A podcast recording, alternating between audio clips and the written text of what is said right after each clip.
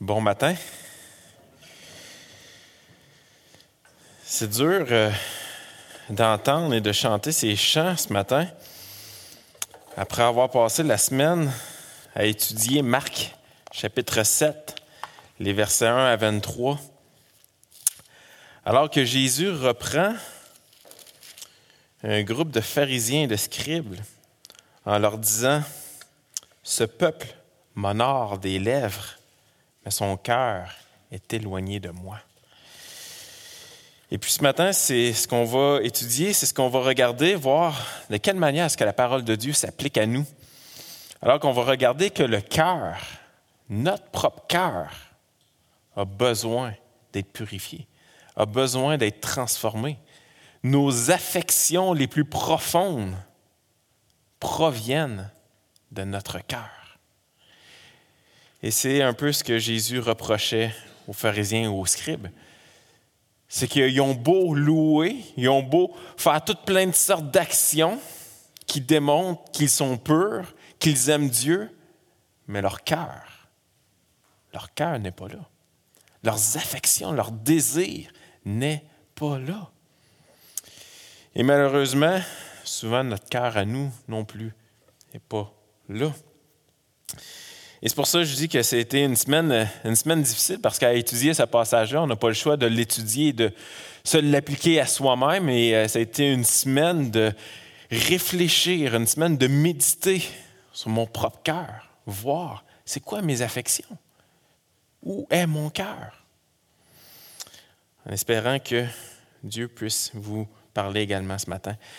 Mais avant de commencer, allons dans la prière. Père du ciel, comme je l'ai, euh, dit ce matin alors qu'on, priait en, petit groupe, c'est un privilège d'être rassemblés ce matin. Un privilège qu'on, a pris tellement pour acquis autrefois. Un privilège qu'on se dit, ah, on va toujours avoir ce privilège-là en Amérique du Nord de pouvoir s'assembler comme un seul corps en Église. Et Seigneur, maintenant, on est face à la réalité qu'on n'a pas toujours ce privilège-là. Seigneur, aide-nous à apprécier ce qu'on a. On te prie pour ceux qui sont à la maison présentement, on te prie que tu puisses euh, leur donner une concentration, même s'ils si, euh, sont euh, à distance, même s'ils sont dans le confort de la maison peut-être. toutes sortes de distractions, mais Seigneur, ce matin, ce qu'on veut, c'est entendre ta parole. On veut que ta parole nous parle, on veut qu'elle parle à nos cœurs, parce que c'est de là que sortent toutes les mauvaises choses. Seigneur, parle à nos cœurs et transforme nos cœurs, change nos cœurs. Seigneur, on, vient de chanter de, que prends-nous tels que nous sommes. Seigneur, on veut être semblable à toi. On prie ce matin en ton nom. Amen. Alors, on poursuit dans l'évangile de Marc, chapitre 1 à 23, et j'ai donné comme titre de ce message Le cœur siège de nos affections. Vous savez, jusqu'à maintenant, on voit que depuis le début de l'évangile de Marc, Marc est en train de révéler progressivement, est en train de tranquillement révéler qui est Jésus-Christ. En fait, Jésus, est en train lui-même de se révéler tranquillement. Les gens qui l'observent, les pharisiens, les scribes, même ses disciples le regardent et ne sont, pas encore certains qui est cet homme qui vient enseigner avec autorité, qui est cet homme qui a multiplié les pains, qui a, qui a euh, sorti des démons. Qui est cet homme qui fait tant de miracles, cet homme qui a pris autorité sur le sabbat, qui a donné une interprétation que les Juifs avaient jamais entendue? Et ce matin, dans le texte aussi qu'on va voir, Jésus donne une nouvelle interprétation à ce qui est impur et à ce qui est pur. Quelque chose que les Juifs, c'était révolutionnaire pour eux, et pas dans le bon sens, malheureusement. Et donc, première section, les versets 1 à 7 que j'ai donné comme titre, Où est ton cœur? Où est ton cœur? Lisons les deux premiers versets. Les pharisiens et quelques scribes venus de Jérusalem s'assemblèrent auprès de Jésus. Ils virent quelques-uns des disciples, de ses disciples prendre leur repas avec des mains impures, c'est-à-dire non lavées. Jésus est à Jérusalem avec ses disciples, après avoir pratiqué, comme je l'ai dit, la multiplication des pains, guéri des malades, pris autorité sur des gens possédés de démons, marché sur la mer durant une tempête, interprète le sabbat d'une manière non usuelle. Et Jésus commence à attirer l'attention de plus en plus. En fait, depuis le début, il y a un petit groupe de pharisiens, de scribes, qui semble avoir été mandatés afin de le suivre et puis évaluer son enseignement, comprendre qui il est pour faire tout ce qu'il fait. Qui est cet homme pour faire tout ce qu'il fait? Et trop souvent, ils voyaient Jésus comme un blasphémateur. Il blasphème. Puis ce petit groupe de pharisiens de scribes observe que certains disciples de Jésus prennent le repas avec des mains impures, c'est-à-dire des mains sales ou des mains corrompues, ou, comme Marc le dit, des mains non lavées. Ils n'ont pas lavé leurs mains avant de prendre le repas. Et par la suite, les versets 3 et 4, Marc explique en commentant la pensée ou l'accusation des leaders religieux un peu comme les commentateurs sportifs qu'on voit à la TV durant une game de hockey qui vont commenter ce qui est en train de se produire sur la glace. Mais Marc est en train de faire la même chose ici au verset 3 et 4. Il est en train de, de commenter la scène. Qu'est-ce qui est en train de se produire?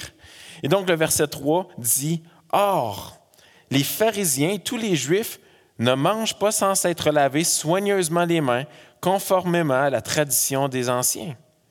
Et quand ils reviennent de la place publique, ils ne mangent qu'après s'être purifiés. Ils ont encore beaucoup d'autres observances traditionnelles, comme le lavage des coupes, des cruches et des vases d'airain. Et puis vient la question accusatrice, verset 5. Et les pharisiens et les scribes lui demandèrent Pourquoi tes disciples ne suivent-ils pas la tradition des anciens, mais prennent-ils leur repas avec des mains impures? Pourquoi prennent-ils leur repas avec des mains impures? Les scribes, les pharisiens présents vont observer une brèche. Ils ont vu les disciples manger sans s'être lavé les mains. Et là, ça fait bizarre de parler de lavage de mains dans la situation qu'on vit présentement, non, la raison ici n'est pas le COVID, mais la tradition. Mais on voit que déjà, le lavage de mains était important à cette époque-là. C'était bien drôle à voir cette semaine. Si on regarde dans l'Ancien Testament, avec lequel les Juifs étaient très familiers, il y avait bel et bien le lavage des mains pour les repas. Toutefois, le lavage des mains était pour des raisons sanitaires. Euh, Dieu avait établi des principes pour le peuple afin que le peuple maintienne un niveau sanitaire acceptable. C'était le peuple de Dieu. Il y avait différentes règles qui, existaient, que Dieu avait établies pour des raisons sanitaires. Mais ce n'était pas une loi et certainement pas lié à l'impureté de l'être tout entier. Toutefois, il y avait une loi qui s'apparente à cela. Et c'était pour les prêtres du tabernacle. Lorsqu'ils mangeaient la nourriture sainte, ils devaient observer un rituel de lavage de mains qui servait à illustrer la purification des péchés. Seulement les prêtres devaient, lorsqu'ils prenaient la nourriture sainte, ils devaient faire un rituel de se laver les mains parce que ça illustrait quelque chose de beaucoup plus profond que simplement un lavage de mains ça illustrait la purification des péchés.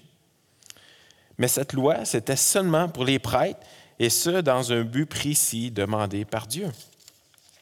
Ce qui arrive dans la section aujourd'hui, c'est que les scribes, les pharisiens, ce groupe qui, est là, un peu mandaté pour surveiller Jésus, pour voir qu'est-ce qu'il fait, ce qu'on voit dans cette section-là, c'est que ce petit groupe-là est en train de démontrer publiquement où est leur cœur. Ils sont en train de montrer où est leur cœur. Vous savez, bibliquement, le cœur, ce n'est pas ce qu'on entend aujourd'hui, ce n'est pas la même définition courante qu'on lui donne. Euh, quand on parle de cœur dans la Bible, on ne parle pas de l'organe et on ne parle pas non plus des émotions. Hein, souvent aujourd'hui, quand on parle du cœur, on parle de comment je me sens, euh, on parle de mon cœur, de mes émotions. Mais lorsque la Bible parle du cœur, elle fait référence, euh, elle fait référence au siège de l'intelligence, elle parle de la volonté, là où siègent mes affections les plus profondes. Lorsque la Bible parle des émotions, par exemple, va parler des entrailles. Elle va parler de l'estomac, hein, un peu comme quand on a des papillons dans l'estomac. Ben, c'est là, ça c'est les entrailles, c'est les émotions bibliquement. Mais la Bible, lorsqu'elle nous parle du cœur, elle parle du siège de l'intelligence. Où sont mes affections? Le verset 6 et 7 est clé pour comprendre, alors que Jésus va publiquement identifier ce groupe hypocrite. Versets 6 et 7. Jésus leur répondit, Hypocrite, Ésaïe a bien prophétisé sur vous, ainsi qu'il est écrit, Ce peuple m'honore des lèvres, mais son cœur est éloigné de moi.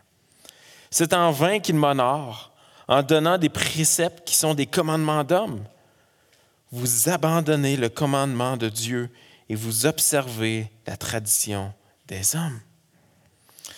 Ce n'est pas la première fois que Jésus fait cela, alors qu'on voit d'autres moments euh, dans ses trois années de ministère, alors qu'il identifie les scribes et les pharisiens d'hypocrites. Il les traite d'hypocrites publiquement. On voit cela surtout dans, dans l'évangile de Matthieu, Matthieu chapitre 6, et que vous pouvez voir à l'écran. Verset 2, Lors donc que tu fais l'aumône, ne sonne pas de la trompette devant toi comme font les hypocrites dans les synagogues et dans les rues. Le verset 5 du même chapitre de Matthieu, Lorsque vous priez, ne soyez pas comme les hypocrites qui aiment à prier debout dans les synagogues et au coin des rues pour être vus des hommes. Encore dans le même chapitre, le verset 16, Lorsque vous jeûnez, ne prenez pas un air triste comme les hypocrites qui se rendent le visage tout défait pour montrer aux hommes qu'ils jeûnent. Pourquoi Jésus ici semble-t-il aussi direct et même peut sembler avoir très peu de compassion ou de grâce envers eux? Il faut comprendre que les scribes, les pharisiens étaient responsables, en quelque sorte, de protéger la loi de Dieu et de l'enseigner. Mais ils étaient aveugles à la vraie signification derrière la loi de Dieu, derrière l'Ancien Testament. Ils percevaient la loi comme étant un guide de quoi faire, quoi pas faire. Ils ne voyaient pas cette loi comme étant un pédagogue qui allait les emmener vers le Messie, qui allait les emmener vers Christ. Non seulement ne voyaient-ils pas l'enseignement derrière la loi, mais ils ont bâti un mur tout autour de la loi avec d'autres lois qui allaient permettre de respecter les lois de l'Ancien Testament. Et donc, ils ont, ils ont voulu protéger la loi, ils ont voulu se donner un moyen d'atteindre la loi de Dieu. Et donc, ils ont bâti comme une clôture tout autour de l'Ancien Testament, avec toutes plein de lois. Ils ont multiplié les lois pour observer encore mieux l'Ancien Testament. Mais voyez-vous ce qui se passait? Jésus l'a dit en citant Isaïe. Il dit, ce peuple m'honore des lèvres, ils m'honorent des lèvres. Ils font des actions externes qui démontrent leur piété, qui démontrent qu'ils sont bons, qui démontrent qu'ils aiment Dieu, mais son cœur est éloigné de moi. Dieu ne demandait certainement pas que de suivre une série de règles, mais ce qu'il a toujours voulu, c'est un vrai cœur d'adorateur. Un vrai cœur d'adorateur. Dieu a clairement, au travers de sa parole, dit comment il désirait être adoré. Ce groupe de Juifs mettait de l'avant leurs propres inventions comme s'ils possédaient quelque chose de plus parfait que la parole de Dieu lui-même. Ils inventent des nouvelles règles comme si était mieux, c'était mieux que ce que Dieu leur avait laissé. Sont en train d'inventer une nouvelle façon d'adorer Dieu de par leurs propres moyens. Ces Juifs qui suivaient la tradition de ceux qui les avaient précédés depuis des siècles n'affirmaient pas ajouter quelque chose à la loi, mais seulement d'ajouter des règles de précaution pour assister tout le peuple, pour aider le peuple dans l'observation de la loi. C'est ce que les Juifs de l'époque croyaient faire. Mais le problème avec cela, c'est que l'ajout de règles sont devenus des cérémonies d'hommes, sont devenus des rituels qui ont pris le dessus sur la loi de Dieu. ces traditions, ces rituels, ces cérémonies sont devenues plus importantes que la parole de Dieu. Marc explique qu'il y a même une observance pour laver les vases, les cruches, les coupes. Vous savez, les Juifs ont bâti un document à l'époque de 40 chapitres. 40 chapitres sur toutes les règles pour le lavage de cruches. Imaginez, imaginez, il y avait toutes sortes de documents qui existaient pour ajouter des lois pour avoir une apparence de piété. Pourquoi est-ce que Jésus peut citer Ésaïe en attribuant cela aux leaders religieux? C'est parce que même si en apparence, il n'y a rien de mal dans le lavage des mains ou des articles de cuisine, c'est que c'est devenu seulement une action externe tout ce, rituel-là, lavage des mains, c'est devenu simplement une action externe pour démontrer une certaine pureté. Alors que leur cœur, alors que leurs affections, leurs désirs les plus profonds n'étaient pas envers lui seul qui peut donner la vraie pureté de cœur, Jésus-Christ.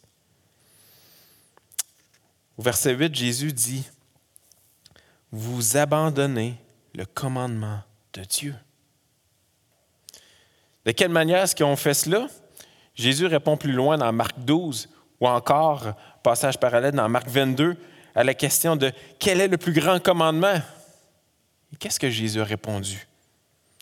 Tu aimeras le Seigneur ton Dieu de tout ton cœur. De tout ton cœur. Il n'y a pas de place dans ton cœur pour rien d'autre. Tu dois aimer le Seigneur ton Dieu de tout ton cœur, de toute ton âme et de toute ta pensée.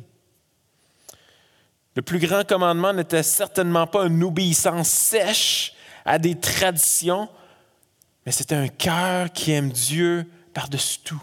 Un cœur qui aime Dieu de tout son être, de tout son cœur, de tout son âme, de toute sa pensée.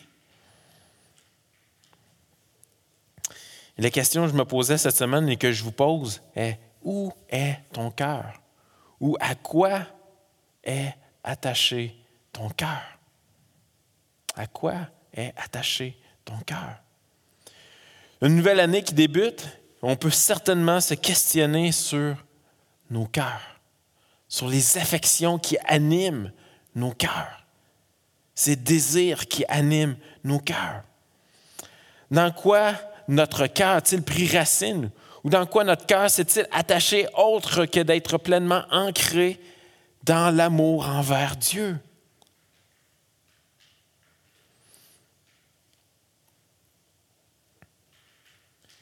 Jésus reprochait aux Juifs, ce peuple m'honore des lèvres, c'est grave. Ce peuple m'honore des lèvres, mais son cœur est éloigné de moi. De quelle manière est-ce que cela est vrai? pour nous? De quelle manière est-ce que c'est vrai pour nous aussi?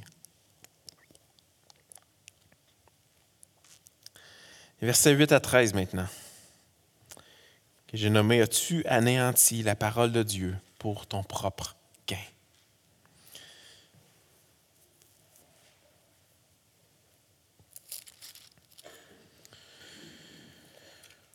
Vous abandonnez le commandement de Dieu et vous observez la tradition des hommes. Il leur dit encore, vous anéantissez fort bien le commandement de Dieu pour garder votre tradition. Car Moïse a dit, honore ton père et ta mère, et celui qui maudira son père ou sa mère sera puni de mort. Mais vous, vous dites, si un homme dit à son père ou à sa mère, ce dont j'aurais pu citer est corban, c'est-à-dire une offrande à Dieu. Vous ne le laissez plus rien faire pour son père ou pour sa mère annulant ainsi la parole de Dieu pour votre tradition que vous avez établie. Et vous faites beaucoup d'autres choses semblables. Annulant ainsi la parole de Dieu par votre tradition que vous avez établie. Et vous faites beaucoup d'autres choses semblables. C'est profond ce que Jésus est en train de dire ici. J'aurais certainement pas voulu être devant lui lorsqu'il disait ces paroles-là aux scribes et aux pharisiens. Vous anéantissez fort bien le commandement de Dieu. Pour garder votre tradition, ou je pourrais dire pour faire à votre tête, pour faire comme vous le croyez bon. Jésus ici est en train, dans cette section-là, est en train de donner un exemple concret de ce qu'il avance en les pointant vers le commandement donné par Dieu à Moïse et le peuple d'Israël. Ce commandement était Honore ton père et ta mère. C'était un des dix commandements. Honore ton père et ta mère. Pour le peuple juif, prendre soin de ses parents était un acte très important pour eux. Et de ne pas le faire était considéré comme un blasphème. C'était extrêmement important pour eux d'honorer, de prendre soin de ses parents lorsqu'ils sont rendus dans la vieillesse. Vous savez, à cette époque-là, il n'y avait pas de résidence de personnes âgées, il n'y avait pas de prestation de vieillesse pour aider les, les, parents plus âgés. Il était donc la responsabilité des enfants de pourvoir et de prendre soin. Même dans Exode 21, verset 17, disait Celui qui maudira son père ou sa mère sera puni de mort. Jésus les accuse ici non seulement de déshonorer les parents, mais qu'en les déshonorant, ils avaient anéanti ou détruit ou fait disparaître la parole de Dieu. Pourquoi? Pour leur propre gain à eux. Ici, il faut comprendre que ça veut dire lorsque Marc vient prendre le terme ici corban. Corban était une pratique permettant de dévouer quelque chose à Dieu. Et les leaders avaient fait une twist à cette pratique en prenant l'argent qui revenait aux parents pour leur gain personnel. En fait, tu pouvais pratiquement déclarer tout corban. Tu pouvais déclarer une terre dédiée à Dieu. Tu pouvais prendre ton argent et dire je la dédie à Dieu. Tant que tu utilisais le terme corban, c'était je dédie cette chose à Dieu. Tu étais donc lié, lorsque tu faisais ça, tu étais lié par ce serment et tu ne pouvais plus donner à personne d'autre ce que tu déclarais corban. Mais la twist ici était que tu pouvais utiliser par la suite la chose comme bon te semble pour ton propre, ton propre gain. Donc, si tu déclarais tout ton argent corban, dédié à Dieu, tu ne pouvais plus la donner à tes parents, mais tu pouvais l'utiliser pour toi-même comme bon te semblait, parce qu'elle était dédiée à Dieu. Ça avait une belle apparence. Cette pratique était clairement identifiée par Jésus comme étant un, un anéantissement grave et clair du commandement de Dieu.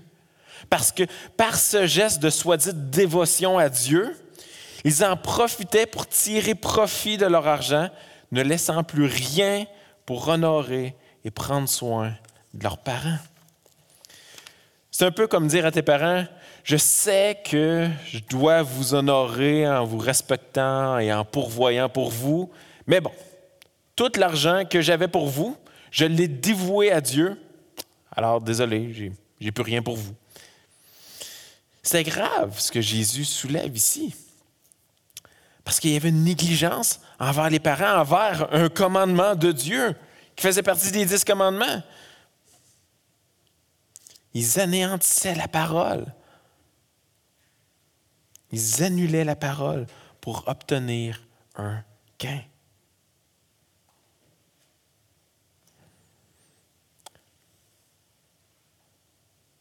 Y a-t-il des actions dans nos vies qui sont contraires à la parole et qu'on trouve une manière de dire Ah, c'est pour Dieu que je le fais.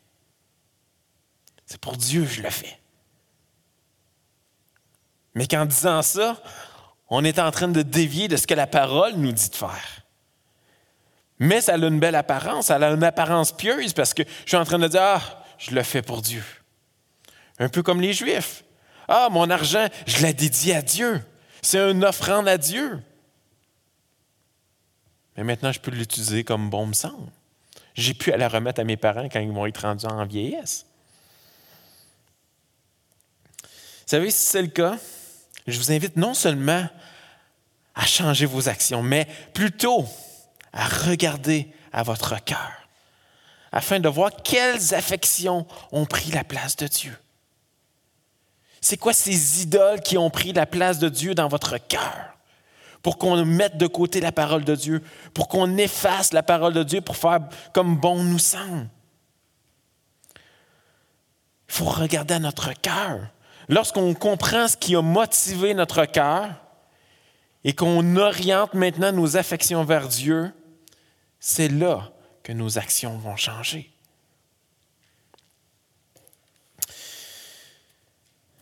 Avez-vous déjà eu une verrue plantaire? Levez pas la main. J'ai vérifié avant de vous parler de ça. Ce n'est pas, pas une cause d'insalubrité quand on a une verrue plantaire.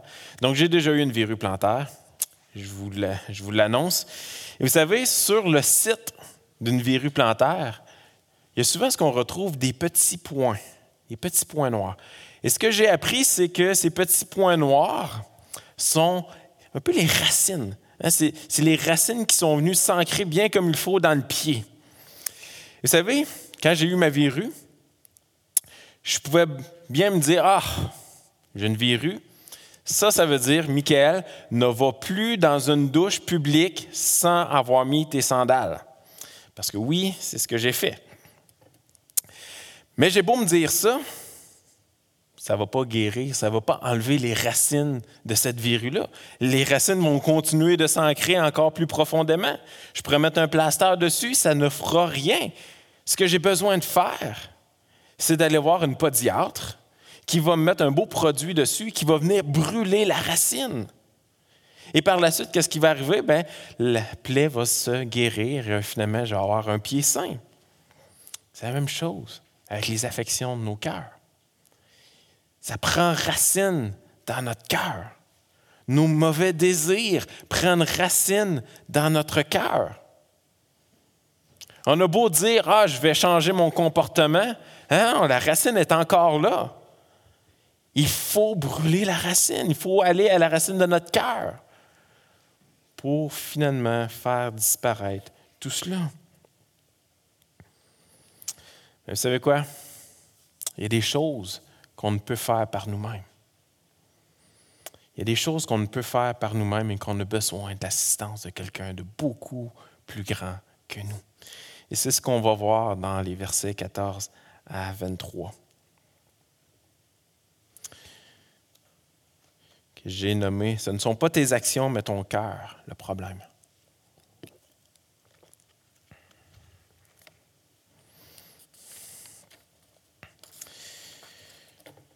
chapitre 7, versets 14 à 23. Ensuite, ayant de nouveau appelé la foule à lui, il lui dit, Écoutez-moi tous et comprenez. Il n'est hors de l'homme rien qui, entrant en lui, puisse le souiller. Mais ce qui sort de l'homme, c'est ce qu'il souille. Verset 16, si quelqu'un a des oreilles pour entendre, qu'il entende. Ce n'est pas la première fois que Jésus utilise ce terme ici. Si quelqu'un a des oreilles pour entendre, qu'il entende. Lorsqu'il fut entré dans la maison, loin de la foule, ses disciples l'interrogèrent sur cette parabole. Il leur dit, Vous aussi, êtes-vous donc sans intelligence? Ne comprenez-vous pas que rien de ce qui, du dehors entre dans l'homme ne peut le souiller? Car cela n'entre pas dans son cœur, mais dans son ventre, puis s'en va dans les lieux secrets qui purifient tous les aliments.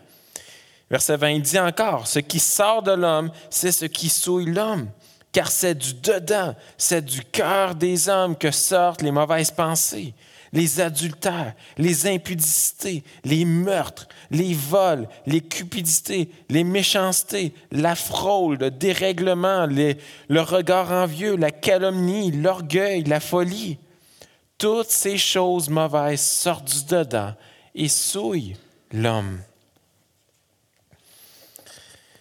Vous savez, la question d'impureté et de pureté n'était pas un concept nouveau pour les Juifs qui entendirent la parabole de Jésus. La parabole, elle se trouve, elle est courte, elle est dans le verset 15. En fait, si on se fie à Lévitique dans l'Ancien Testament, plein de choses peuvent te rendre impur. Toucher à un corps mort, toucher à un lépreux, avoir certains types de plaies, les saignements menstruels. Donc, vous comprenez pourquoi qu'après avoir fait une sortie au marché, comme on l'a vu dans les premiers versets, et que Marc est en train de dire que même lorsqu'ils vont au marché, ils doivent se purifier par la suite, euh, parce qu'il y a beaucoup de choses qui peuvent te rendre impur ou toucher. Quand tu vas dans un marché, ben, il y a plein de gens qui vont te toucher sans que tu saches réellement, ou tu vas toucher à plein de choses sans savoir leur provenance. Et donc, ils devaient pratiquer des rituels et des rituels pour enlever la souillure de leur corps. Et les Juifs croyaient fondamentalement que l'impureté provenait des choses externes à eux. Ils, croyaient fondamentalement, ils se croyaient fondamentalement purs alors qu'ils pratiquaient les traditions instaurées par leur père de génération en génération. Ils croyaient que c'était, en pratiquant toutes sortes de rituels qu'ils allaient devenir purs. C'est ce que les Juifs croyaient. Ce qu'il faut comprendre de l'Ancien Testament en ce qui a trait aux choses impures, c'est que, un, comme je l'ai dit tantôt, ça servait comme guide sanitaire pour le peuple, premièrement. Parce que oui, il y a des choses que tu peux toucher et qui vont réellement te souiller. Il y a des choses qui vont te rendre malade.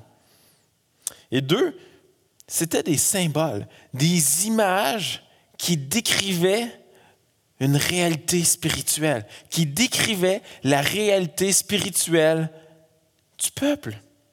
Des symboles visibles qui pointaient vers quelque chose de beaucoup plus profond que la souillure externe. Ça pointait vers l'impureté de leur cœur, vers l'impureté de leur cœur. vous savez, aujourd'hui encore, on croit souvent que c'est ce qui nous entoure qui nous rend sale, qui nous rend impurs, qui nous rend corrompus. On place la faute sur les autres pour nos propres actions.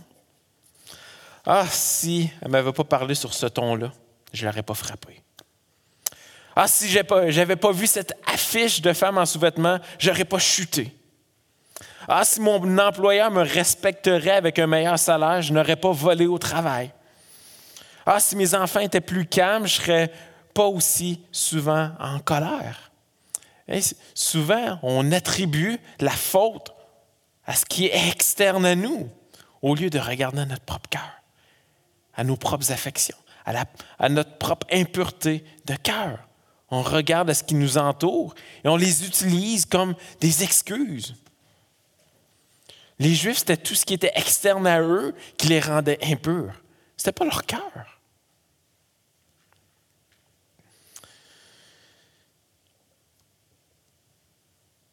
La réalité, c'est que l'on a beau faire tous les rituels, mettre la faute sur les autres, par exemple.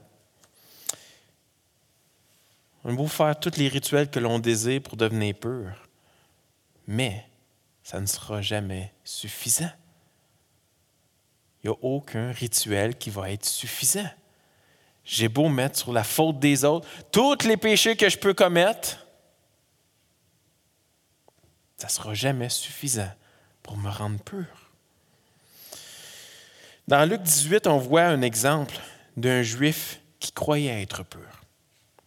Et je vous invite à tourner dans vos Bibles, dans Luc chapitre 18.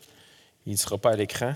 Donc, si vous avez vos Bibles, ce que j'ose espérer que vous avez, du moins sur votre téléphone. Luc 18, versets 18 à 27. Un chef interrogea Jésus et dit, Bon maître, que dois-je faire pour hériter de la vie éternelle? Jésus lui répondit, Pourquoi m'appelles-tu bon? Il n'y a de bon que Dieu seul? Tu connais les commandements, tu ne commettras point d'adultère, tu ne tueras point, tu ne déroberas point, tu ne diras point de faux témoignages, honore ton père et ta mère. Verset 21. Le chef lui répond, J'ai, dit-il, observé toutes ces choses dès ma jeunesse. J'ai observé toutes ces choses. Donc, il est en train de dire ici, j'ai suivi tous ces commandements-là. Jésus, ayant entendu cela, lui dit, il te manque encore une chose. Vends tout ce que tu as, distribue-le aux pauvres, et tu auras un trésor dans les, dans les cieux. Puis viens et suis-moi. Lorsqu'il entendit ces paroles, il devint tout triste, car il était très riche. Jésus, voyant qu'il était devenu tout triste, dit qu'il est difficile à ceux qui ont des richesses d'entrer dans le royaume de Dieu. car il est plus facile à un chameau de passer par le trou d'une aiguille qu'un riche entrer dans le royaume de Dieu. Ceux qui l'écoutaient dire Et qui peut être sauvé Jésus répondit Ce qui est impossible aux hommes est possible à Dieu. Cet homme, dans ce passage-là, avait observé toutes les règles, toute sa vie, depuis sa jeunesse, qui dit et même que quand Jésus prend la parole, il nie même pas que l'homme a fait tout ce qu'il a dit. Mais il lui dit, Jésus lui dit, il te manque quelque chose. Qu'est-ce qui manquait? C'était le cœur de cette personne. C'était le cœur de cette personne-là. C'est pas pour rien qu'il dit ah, qu'il est, qu'il est difficile pour un riche d'entrer dans le royaume des cieux. Parce qu'avec la richesse, c'est difficile d'avoir notre cœur entier à Dieu.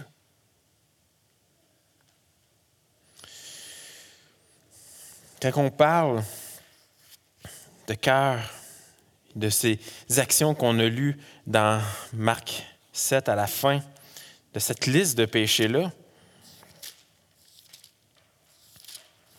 on voit que nos affections, ou on pourrait dire nos péchés,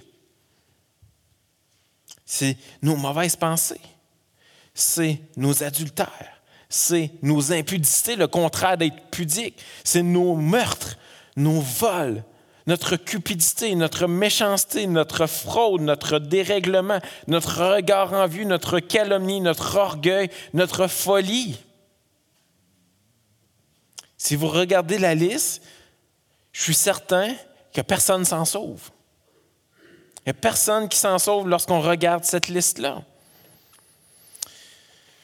John Piper a sorti une définition du péché que j'aime beaucoup, j'ai mis à l'écran. Le péché est toute affection, pensée, parole ou action qui provient d'un cœur qui ne chérit pas Dieu au-dessus de toute autre chose. À la racine de tous les péchés, il y a un cœur qui préfère quelque chose plus que Dieu. Un cœur qui ne chérit pas Dieu au-dessus de toute autre chose. Je pourrais prendre cette définition-là ça pourrait être le résumé de tout ce qu'on a vu ce matin. Frères et sœurs, il faut cesser de mettre la faute sur les autres ou sur le monde qui nous entoure. Oui, le monde est plein de péchés et, de séduction autour de nous qui vient nous influencer, mais fondamentalement, la racine du problème n'est pas ce qui est externe, c'est notre cœur. C'est notre cœur qui est le problème. Jacques, dans, dans, sa lettre, Jacques 1,14 dit Mais chacun est tenté lorsqu'il est attiré et amorcé par sa propre convoitise. Oui, dans l'Ancien Testament, il y a plusieurs choses qui pouvaient te rendre peu avec certains rites à observer. Mais avez-vous remarqué que dans le Nouveau Testament, il n'y a aucun rituel de la sorte pour tenter de nous rendre purs? Il n'y a aucun rituel comme on voit dans Lévitique, par exemple. On arrive ici à la partie la plus importante de ce matin. Dans le verset 15 de notre texte, on lit, en Marc 7, verset 15, Il n'est hors de l'homme rien qui, entrant en lui, puisse le souiller. Mais ce qui sort de l'homme, c'est ce qui le souille. Et Jésus ici est en train de faire une courte parabole. Une parabole qui était choquante pour les Juifs.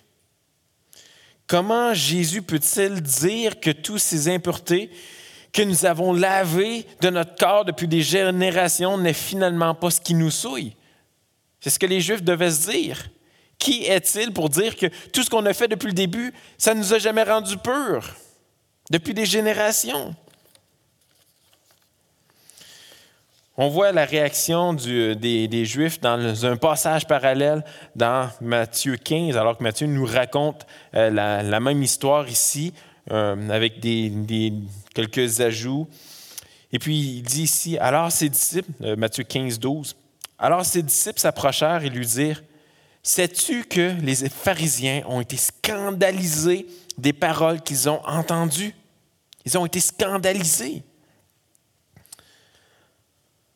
par cette simple phrase ou verset 15 de Marc 7. Jésus est en train d'annoncer ici une réforme.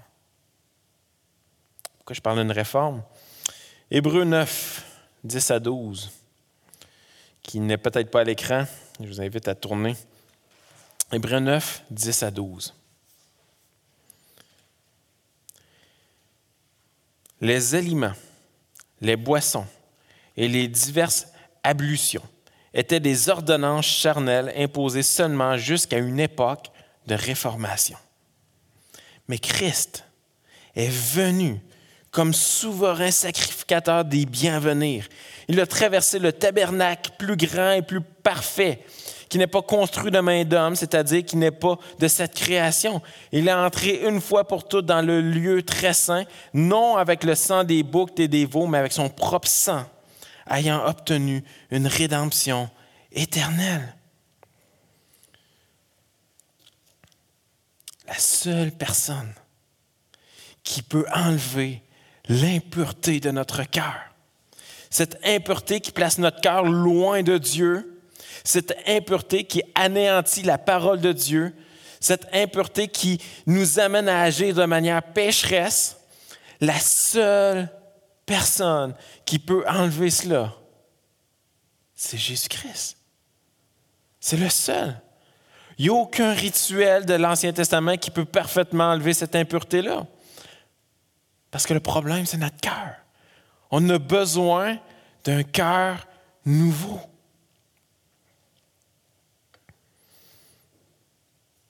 C'est pas pour rien dans l'histoire qu'on a vue avec avec le chef de la synagogue qui demande qu'est-ce que qu'est-ce que je peux faire pour être sauvé?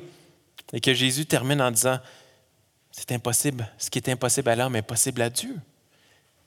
Il n'y a rien que nous, on peut faire.